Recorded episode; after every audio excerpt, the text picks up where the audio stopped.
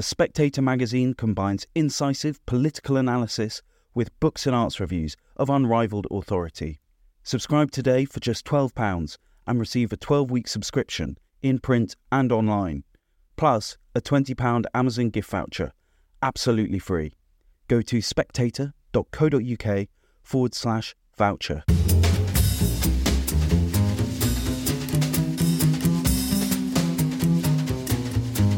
Hello and welcome to a slightly new format for the Edition podcast.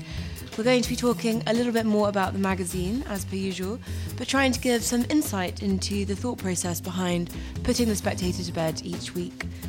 I'm Lara Prendergast, The Spectator's executive editor. And I'm William Moore, The Spectator's features editor. Will, so it's Wednesday afternoon. We went to press earlier today at 1:30. Our cover line this week is "Work Fast, Kate Andrews and Max Jeffrey on the new jobs crisis." So, Will, why don't we start by casting our minds back to Monday when we decided this cover. How did we come up with it? Well, I think the amount of people in this country who are on out-of-work benefits is something which our editor, Fraser Nelson, I would think it's fair to say it's a topic which exercises him rather a lot. And I don't think it takes much of a push to get him to want to write about it or have it written about in the pages of The Spectator. And, you know, with the budget coming up and everything, it seems like people are starting to ask questions about why this country is in a recession, what's caused that. And it's the sort of elephant in the room, I think, which a lot of politicians don't want to address. Labour don't want to address it because they got no answer for it. Tories don't know what to do about it. So it is not really being talked about as it should. So here we are to talk about it. There's one thing that I would love to point out, because it's just one of those little funny quirks, which is that Kate and Max, who have written these pieces for the magazine, they've actually shared a cover line once before in the history of The Spectator, and by an odd twist of fate, or perhaps symbolic of our lack of ideas when it comes to coming up with headlines, the last time they shared the cover of The Spectator had the headline "Border Farce." So they've had this week "Work Farce." They did have "Border Farce" about 2 years ago. So we're just going to have to keep coming up with farce headlines, I think, farce puns to keep this. And Max keep this obviously going. Actually was on the cover last week. So he's now back from Estonia, and on Monday he was dispatched to Blackpool. And I think his piece does a very good job of examining the problem in lots of places around Britain, which is that people there isn't much incentive to work, because even if you do work, you lose lots of benefits, and it just doesn't seem, the whole system itself doesn't seem to be working. So I think the combination of the two pieces work very well together as to describe what exactly is going on right now. So we spoke to Kate Andrews and Paul Nowak, the General Secretary of the Trades Union Congress, earlier. Kate, the economy went into recession at the end of last year, but there seems to be disagreement over why exactly. What do you think is going on, and what's the government blaming, and what do you think is the main reason? Well, the government likes to point the finger at higher interest rates, which is a tool that the Bank of England is in charge of. And there's certainly some truth to that. Higher interest rates are designed to take heat out of the economy. We did that to bring inflation down. Pretty necessary, given that inflation was in double digits, but understandably, politicians who don't have control over that lever like to say, it wasn't me that pulled it. Then the Bank of England looks at external factors like Russia's war against Ukraine. They look at COVID, they look at the pandemic and lockdowns, and they say these external factors have obviously put a huge weight on economic growth. But there's another factor, which was brought out by the Office for National Statistics last week when it was announced that the UK had entered into a shallow recession last year, and that was worklessness. And I found that particularly interesting, not because I think it is the only reason that the UK went into recession, but because it is a piece of the puzzle that many people don't like to talk about. And one of the reasons they don't like to talk about is because it's a tragic story, and it's also one that politicians don't have great answers to. And what the cover piece looks at is how the disincentives baked into the benefit system, baked into the tax code, across the income spectrum really, are giving people reasons not to work. And this has become especially bad since we've left the pandemic. The number of people on long-term sickness who are out of work continues to skyrocket after COVID, after lockdowns. The number of people on out-of-work benefits is now approaching 5.6 million. This is not far off the record highs that we've seen in the past. This is a waste of human potential. It's also really bad news for all of us and for the UK economy, because it's very difficult to imagine a scenario where we can really recover without getting more people into work. Paul, I would love to know what the TUC's view on the recession is. What are you hearing from workers? And do you agree with Kate's analysis that people aren't working and why they're not working? Well, I think there's part of Kate's analysis that I'd agree with, but I think I'd have to widen things out. So just in terms of where we are with the economy, I mean, I think we've got an economy that is bumbling along at best. A government really that's got no clear plan for growth. And if you think about the millions of people that we represent, we've had a cost of living crisis, which for many of those workers is effectively a wages crisis. I mean, real wages are lower now than they were in 2008. I mean, that's unprecedented in our economic history. Lots of reasons for that, and Kate's talked about, for example, the war in Ukraine, the economy recovering from the pandemic. But there are some long-run problems in the UK economy. I mean, if you look at productivity, we're less productive than the US, but we're also less productive than France. Germany, with its well-publicised issues and problems at the moment, still 16% more productive than the UK economy. Perhaps no coincidence that business investment in the UK is lower than any other G7 country. When it comes to things like investment in skills, we're at half the EU average. So some big long-run problems in the UK economy. On the issue of worklessness, it is absolutely true that there are more and more people who are now not at work because of ill health, and in particular mental ill health. But you've got to look at the reasons for that, and hopefully we can get into the conversation, Will, about what's driving that. But I have to say, if you look at the state of our public services, if you look at the state of the world of work, I'm not surprised that we've got more people not in work because of ill health. Do you think it is a failure of public services that's driving this this worklessness then? Is that your conclusion? Well, if you look at our public services, it's certainly one element. I mean, we've got 300,000 staff vacancies in the NHS at the moment. We've got 1.2 million people on waiting lists for mental health issues. Just short of 3 million people who are on long-term sick who could be in work. And we know that one of the real drivers for those, certainly over 50s, not being in work is because they're stuck on waiting lists. So there's definitely a problem in our NHS. I'd say beyond the NHS, actually. If you look at local councils, their budgets have been slashed. And that's where a lot of the preventative work would have been done to stop people being ill in the first place. But it's not the only reason. I mean, if I think about the experience of work for many of our members, and it doesn't matter whether you're flying a plane, working in a classroom or working in a warehouse, we have members talking to us about work intensification, about ever-increasing workloads.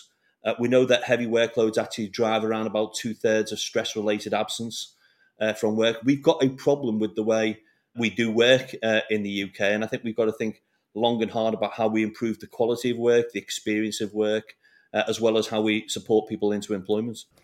Kate, one of the points that you make in your piece is that it's not just at the kind of lower end of the economic scale that people are being disincentivised from working, but you say it's sort of across the entire system, really. Can you talk a little bit about that? Because as well as your piece, we also have Max Jeffrey writing from Blackpool, and he talks movingly about what's going on there. But you say it's a bigger problem, really.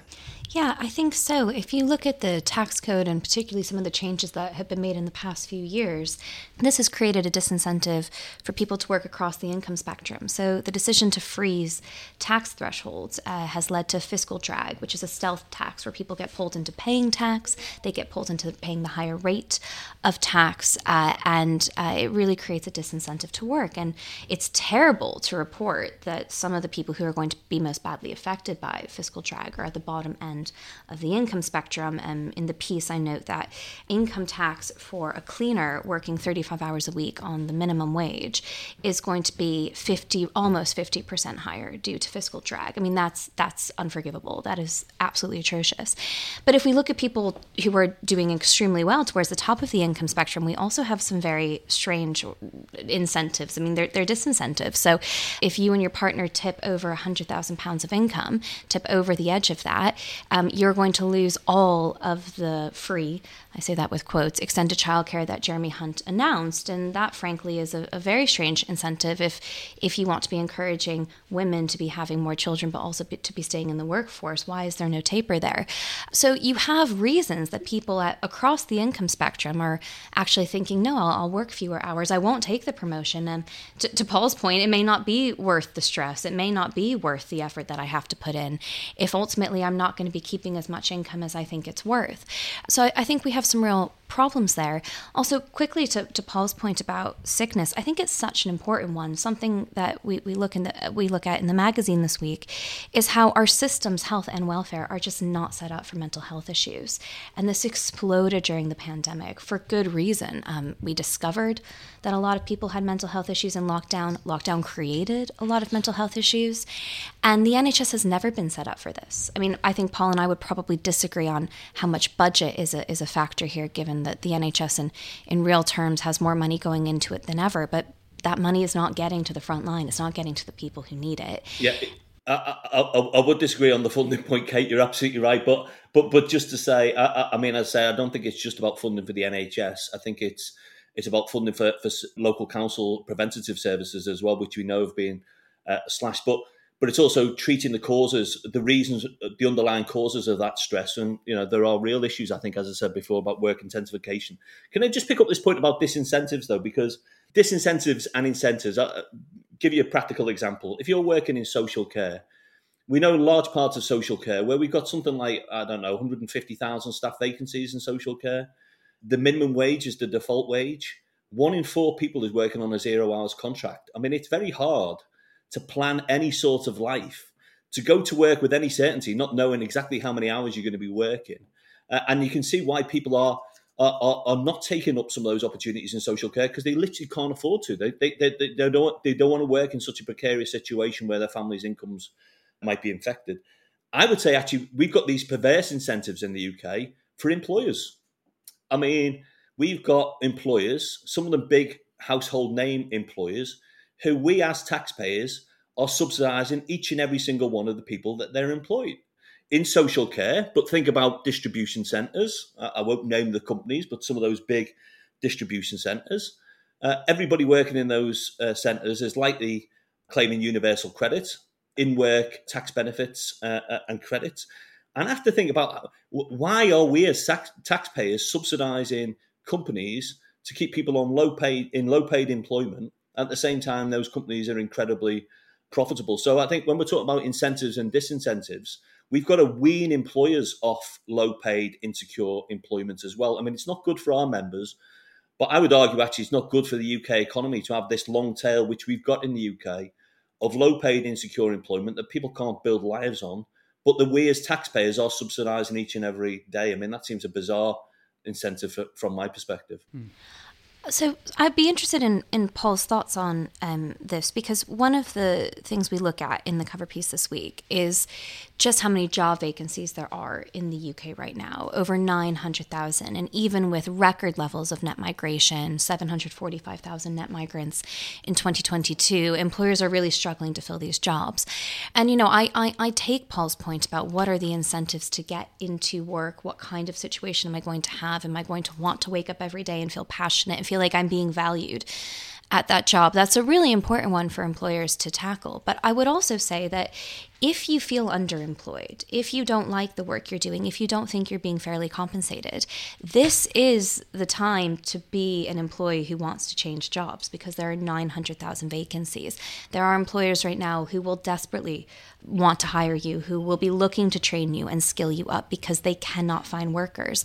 Wages have been falling behind inflation for years. No one's going to sit here and pretend that the average worker is really better off now than they were, say, 4 or 5 years ago. But recently, we have seen wages outpacing inflation. If you want that higher salary, if you want a new opportunity, the jobs are there. The vacancies are there. Now is a good time to go look for those jobs. And one of my deep worries is the fact that the trajectory after COVID should have been people going back into work, filling those jobs. Instead, what we're seeing after lockdowns, after the mandate to stay home is a surge in people on out-of-work benefits, is a surge in people taking long-term sick. And the long-term sick, a lot of that is explained by the NHS wait list, right? They can't see their GP, an absolute scandal. But if you want to be working right now, there is a strong argument for many people that those jobs are there. And I'm curious as to what Paul hears from those that he represents, because I'm sure there are reasons that people are sitting around thinking, well, the system is stacked against me, the tax system, all of it is not working for me. But those jobs are there. The question is, why are employers struggling to fill those vacancies? I think there's all sorts of reasons, Kate, but let give you some sort of practical issues. I think for many workers, the choice is leaving one low-paid, insecure job to move to another low-paid, insecure job. And we've seen lots of movement backwards and forwards between, for example, social care and retail. I actually think what we need as a country is a plan to drive up standards in those low-paying sectors of the economy. So when we talk about industrial strategy, often people are talking about automotive or chemicals or aerospace. We actually need a plan to drive up employment standards in social care, in our supermarkets, in parts of the hospitality industry. So, you know, creating more better quality jobs, but also making sure the jobs that people are doing have the opportunities for career progression, to actually build a life on them. I think it's not just, there's a real issue, I think, about support for people to make those transitions, the transition from unemployment into work and the transition between jobs. Any careers advice and guidance we've got in this country is exclusively focused on those leaving school or university or college. There's very little support for people to think about switching careers in your mid-20s or mid-30s. Where do I go to get retraining, reskilling? Where's the financial support for me to be able to, sort of invest in my education?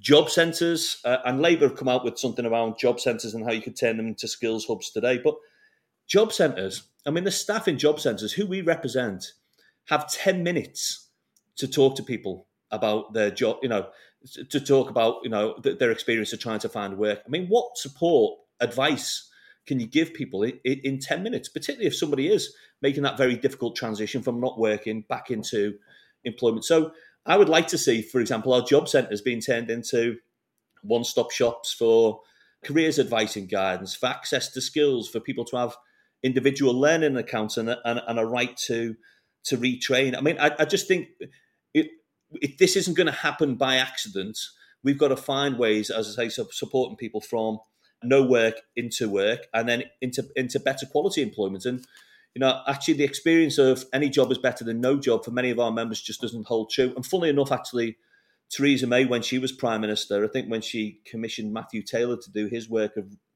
modern employment practices, so identified this as an issue. Too many people trapped in low-paid employment. So, I mean, there are solutions to that. We've talked, it's part of Labour's New Deal commitments for a fair pay agreement, for example, in social care, where employers, unions, care providers will be tasked with thinking about not only wages in social care, but career progression, how you give people the skills that they need, parity of esteem with those working in the NHS. I mean, that's a sector where, bizarrely, we've got 150,000 vacancies, but the minimum wage is still the default wage. And frankly, the government, I mean, this week, the government's big flagship announcement from James Cleverly that he was going to make it harder for people to travel to the UK to work in social care is not going to fix the problem. Now, come and work for the minimum wage on a 0 hours contract, and by the way, don't bring your family with you, is hardly an incentive to people to come and work in the UK social care system. Kate and Paul, thank you very much indeed for joining us. Thank you. Thank you. Thank you. Lara, what other features did you enjoy from the magazine this week?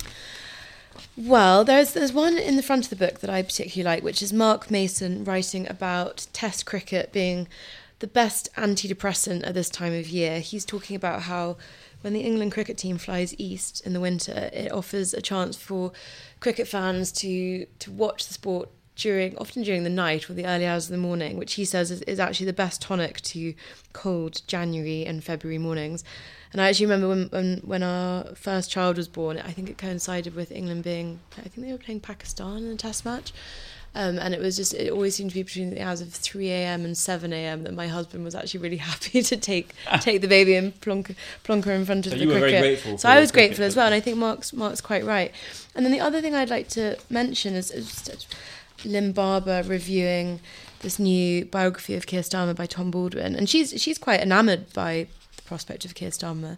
She says the only thing that she finds off-putting is his passion for football, and she finds it reassuring that Rachel Reeves doesn't like football. Well, speaking of Keir Starmer, actually, there's a piece I love in the magazine, which is The Diary by Anne Robinson. I know last week I also mentioned The Diary was one of my favourite things in the magazine, but The Diary often is brilliant, and Anne Robinson here is no exception, because she's got this fantastic waspish sense of humour, and she has this there's so many good bits in her diary, actually, but there's a really good item on Keir Starmer. I don't think I'm going to spoil it for readers. I really want them to see them for themselves, but it has such a great opening line, which is, "I have a reoccurring fantasy that Sir Keir Starmer has won me in a raffle for the morning." And it goes from there. So if you want to find out what Anne Robinson's Keir Starmer fantasy is, then I encourage you to have a read. But in terms of what else I enjoyed, I'd actually would love to draw attention to a poem today, because every week regular readers will know that we have many wonderful poems that sort of pepper the pages, often alongside longer articles. And there's I thought, really funny poem that went alongside Kate's cover piece this week. So we're going to have a listen to it now, read by The Spectator's deputy features editor, Gus Carter. Punch and Judy Revisited for Anna by John Mole. Punch has made up with Judy and put his big stick away. He's happy to cuddle the baby. He's a new man, as from today. A husband on best behaviour, a loving father restored. But preferring him as a raver, the audience feels cheated and bored. "Bring back the judge and the gallows," the chorus of children cries. "We want to be chilled to our marrows. Bring back the shock and surprise." But Anna approves of these changes as she sits there nodding her head. "This is so much more like it," she says. "No one wicked or punished or dead."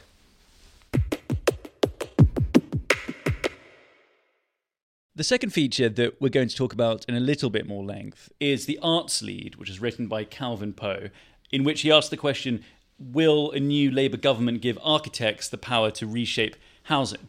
And to talk about the piece further, we spoke to Liam Halligan, the Telegraph columnist and author of Home Truths. I started by asking him how Britain's chronic housing shortage came to be in such a dire state.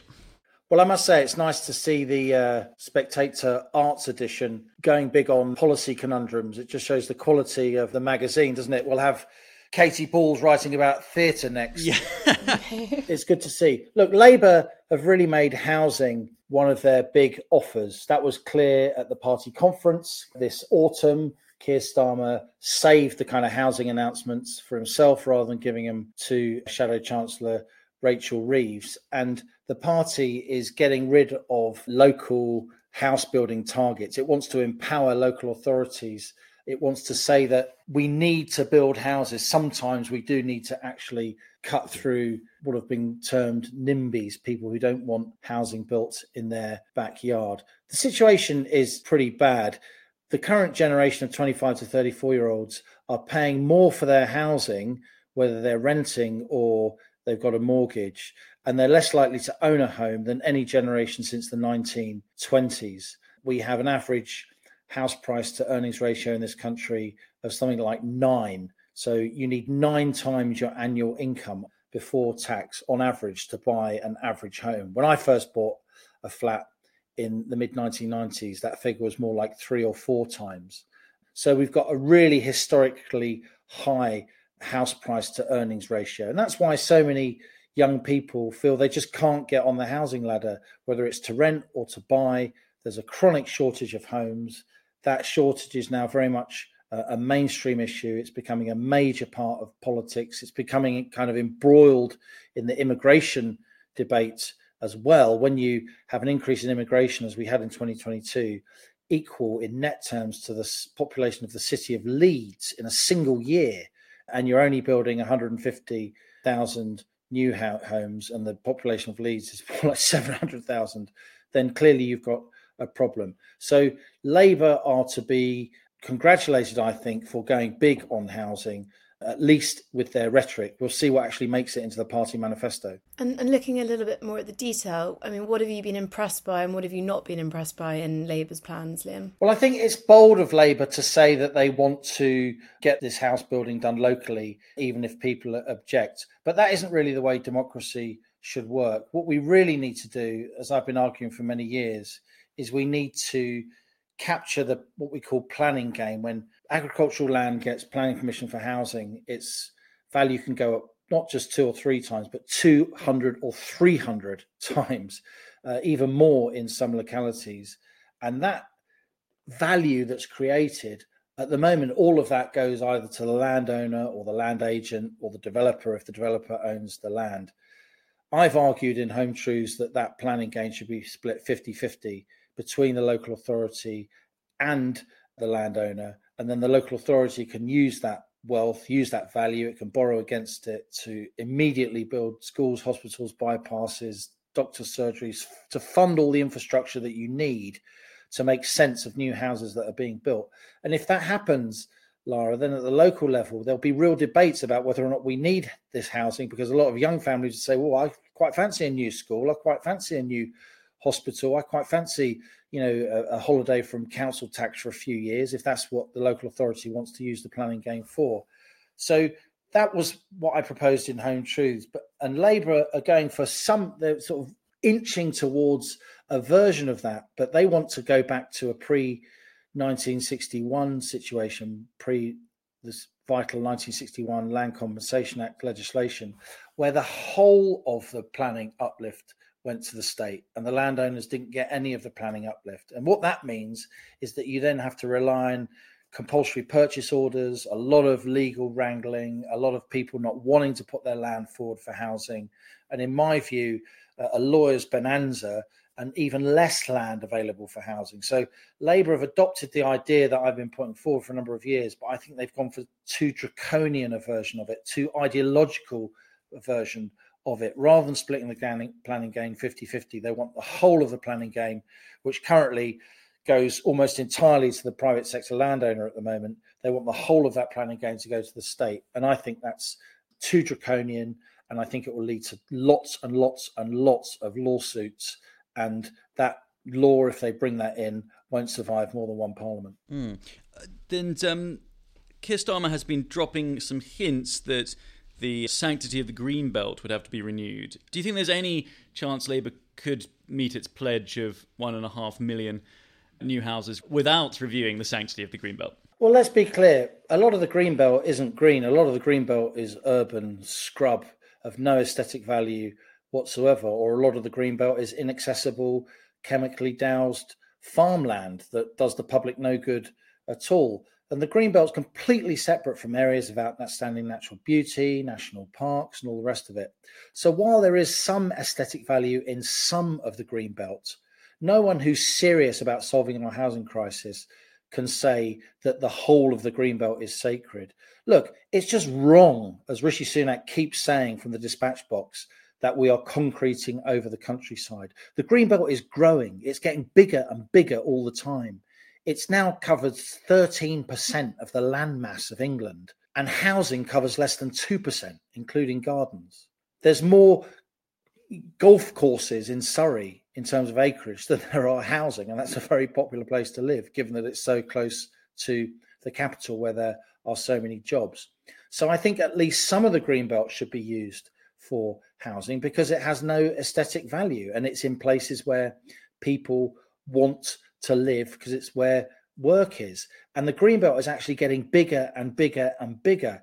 It's now 150% bigger by acreage, so more than double what it was in the late 1970s. And the numbers are in my book, Home Truths, which prove that assertion. But look, as well as Green Belt, what Labour should be doing is, and I've written this in the Sunday Telegraph a few times lately, they should be harnessing state-owned land. The state owns 6% of all freehold land. A lot of it is in very developable areas, not least in urban centres. If the state made that land available and it was keenly priced and it was earmarked for local, small and medium-sized builders who would build out quickly and competitively and to a high quality, then you could go a long way towards solving our housing crisis, even without touching the green belt. But Treasury dogma keeps stopping that state-owned land from being sold because there's always the proviso, oh, we could get a higher price at another time. But look, if that land is developed, you then get the local activity, you get the taxation from the housing, you get more people living in the area, you get more going on in the local economy, you have fewer homeless families, you pay less housing benefit. The fiscal benefits of harnessing dead state-owned land for housing are absolutely massive and unanswerably true. And I'm astonished that the Labour Party hasn't gone for that. It's a much, much quicker way to demonstrate that you really care about housing. And it's a kind of statist policy because it uses state-owned land, but it's also a kind of private sector free market policy too, because it's rolling back the frontiers of the state. It's a policy with a lot of appeal right across the political spectrum, which is where Labour should be aiming. And Liam, just finally, one of the reasons people obviously often object to new housing and find themselves then accused of NIMBYism is because of the designs of the houses. Has Labour given any sense of how it's going to address the aesthetic aspects of planning?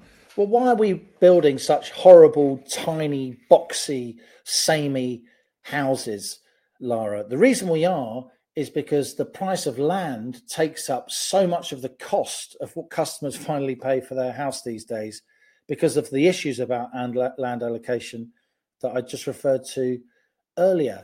If land was cheaper, if there was a better way of getting land into the hands of people who want to build out immediately, rather than into the hands of big companies, big oligopolistic house builders who build out slowly, contrive scarcity to keep prices artificially high.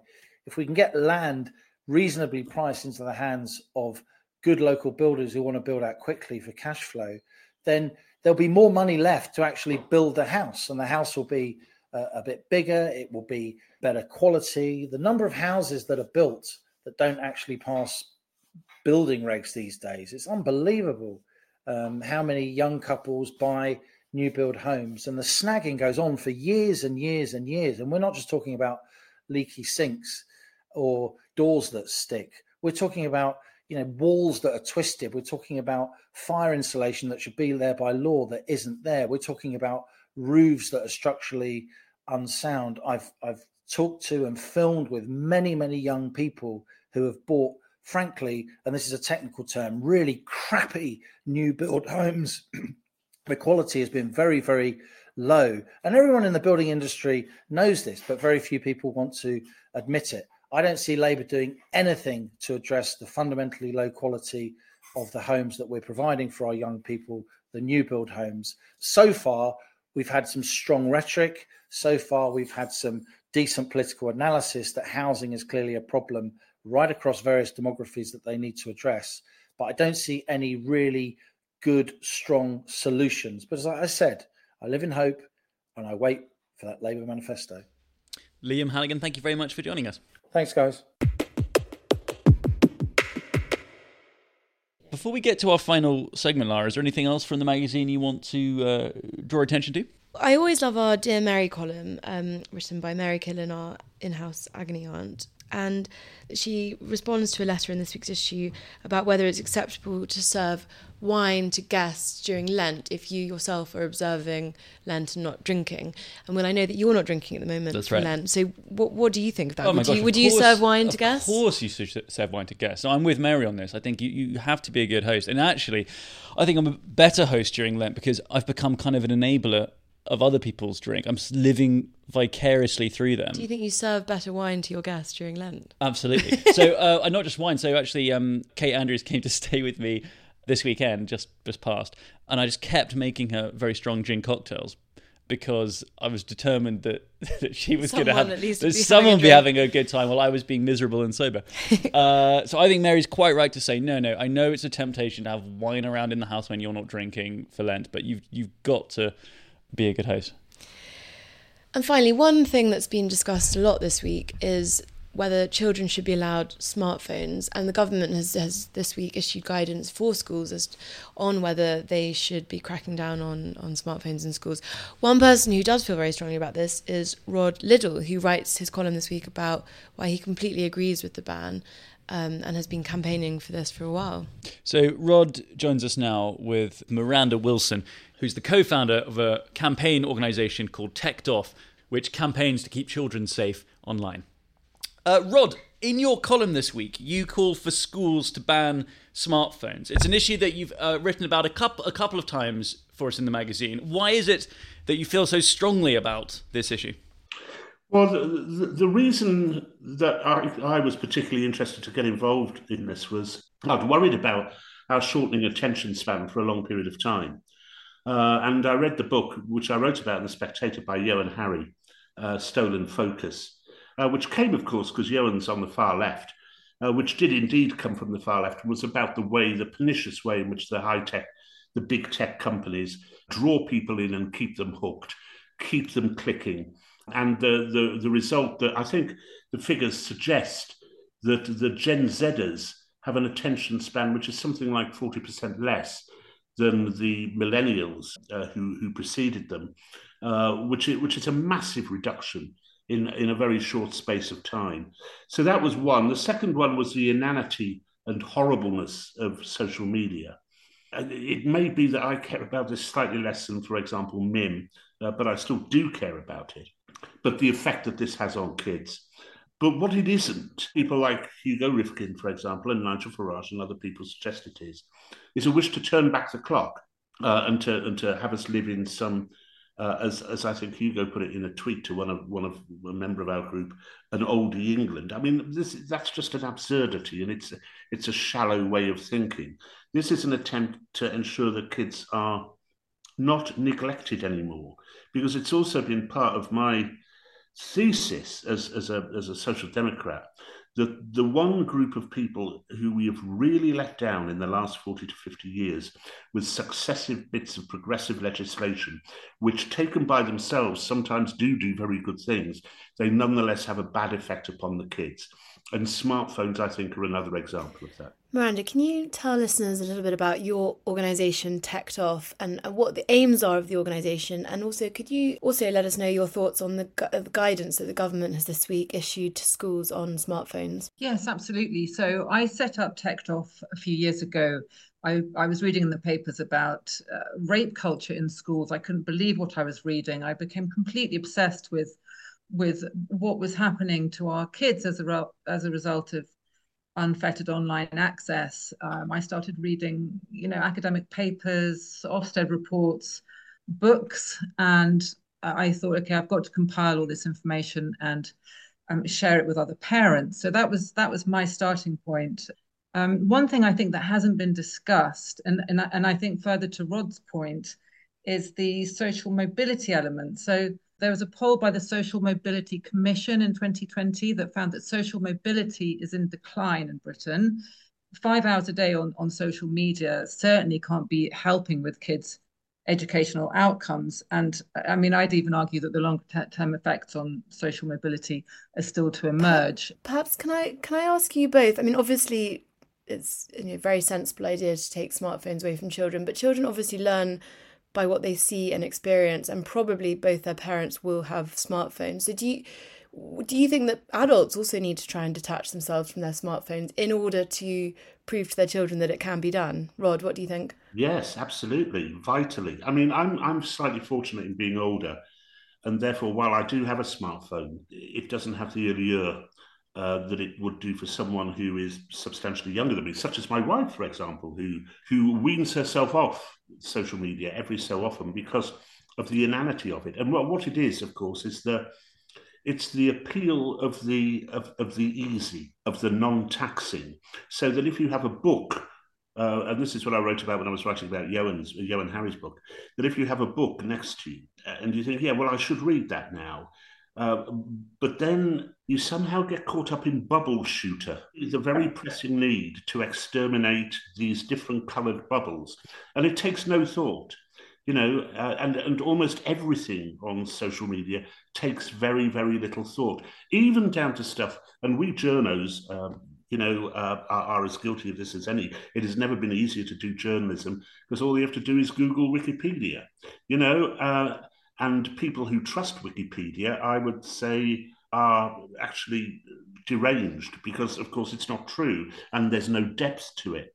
And that's the thing about the internet. It has no great depth, but it has an infinite breadth. Just one thing on what Mim was saying, and I agree with that, and I agree entirely about social mobility. It does broaden it a little bit, though, because I believe that almost all of the progressive legislation which we've introduced, largely for the benefits of the middle class, so divorce law reform, for example, has militated against greater social mobility. I know, for example, that the Divorce Reform Act has absolutely, it has hammered the working class. I stood outside a job centre in Middlesbrough about 10 years ago now and polled everyone who was coming out, and everybody in there had come from a broken relationship, was the offspring of a broken relationship, and 80% had started a broken relationship of their own, and it had financially ruined them. You know, they couldn't move to find work, they had to pay maintenance, the woman couldn't go to work. All of this stuff has really harmed the desire which we all would want, I would hope, which is for a more equitable society. And there's plenty more to throw in on that as well, but it's getting off the point, I know. Miranda, I wonder, have you had much pushback from parents who actually want their children to have smartphones? Because they do exist, don't they? The parents who say, I need to be able to contact my child, to check in with them, make sure that they're all right. We all know that the parents who want to take smartphones from their children, they'll get pushback from the kids saying, I can't socialise without my phone. But do you actually have parents who are against what you're trying to do? Well, interesting question. I mean, everyone that I have spoken to has said, oh, my God, I wish we'd never let our kids have these devices. I found it's quite hard to have these conversations with fellow parents, because it's a bit like sort of asking them to open their underwear drawer. What goes on in your house? And, does your child have their phone in their bedroom, or like, how are you dealing with it? And what dramas are you having with your children when you try and take the device away, which I would say every parent, who has a child with either an iPad or a smartphone will have experienced those dramas. I've seen more in the media, actually, with people saying, oh, God, well, my child needs to, contact me. And I'm afraid I think that's a nonsense argument, because you can get devices that make phone calls and send texts that aren't online. Sorry, it's negligence on the part of the parents, and I think we have been negligent as parents over the last 40 to 50 years. We're more interested in our own convenience. And there is no question whatsoever that smartphones are a convenient way of keeping a child occupied. But at the same time, I see when I saw it with my own kids, once they were older, and I left it very late before they got smartphones and stuff. But it reminded me and cigarettes, that the compulsion to go onto that phone was even more addictive than nicotine. I might be in the middle of a, obviously, because it's me, very interesting sentence, which I was speaking to my son. And I'd see him suddenly scrawling through, looking at something on Snapchat, or Real Time, or one of these. And its addictive qualities are enormous. And that's where I think Yo and Harry got it right, and where we might engage the left a little bit more. And there are a number of canards as well, Lara, which you hear all the time. Well, people said the same thing when we got radio and when we got television.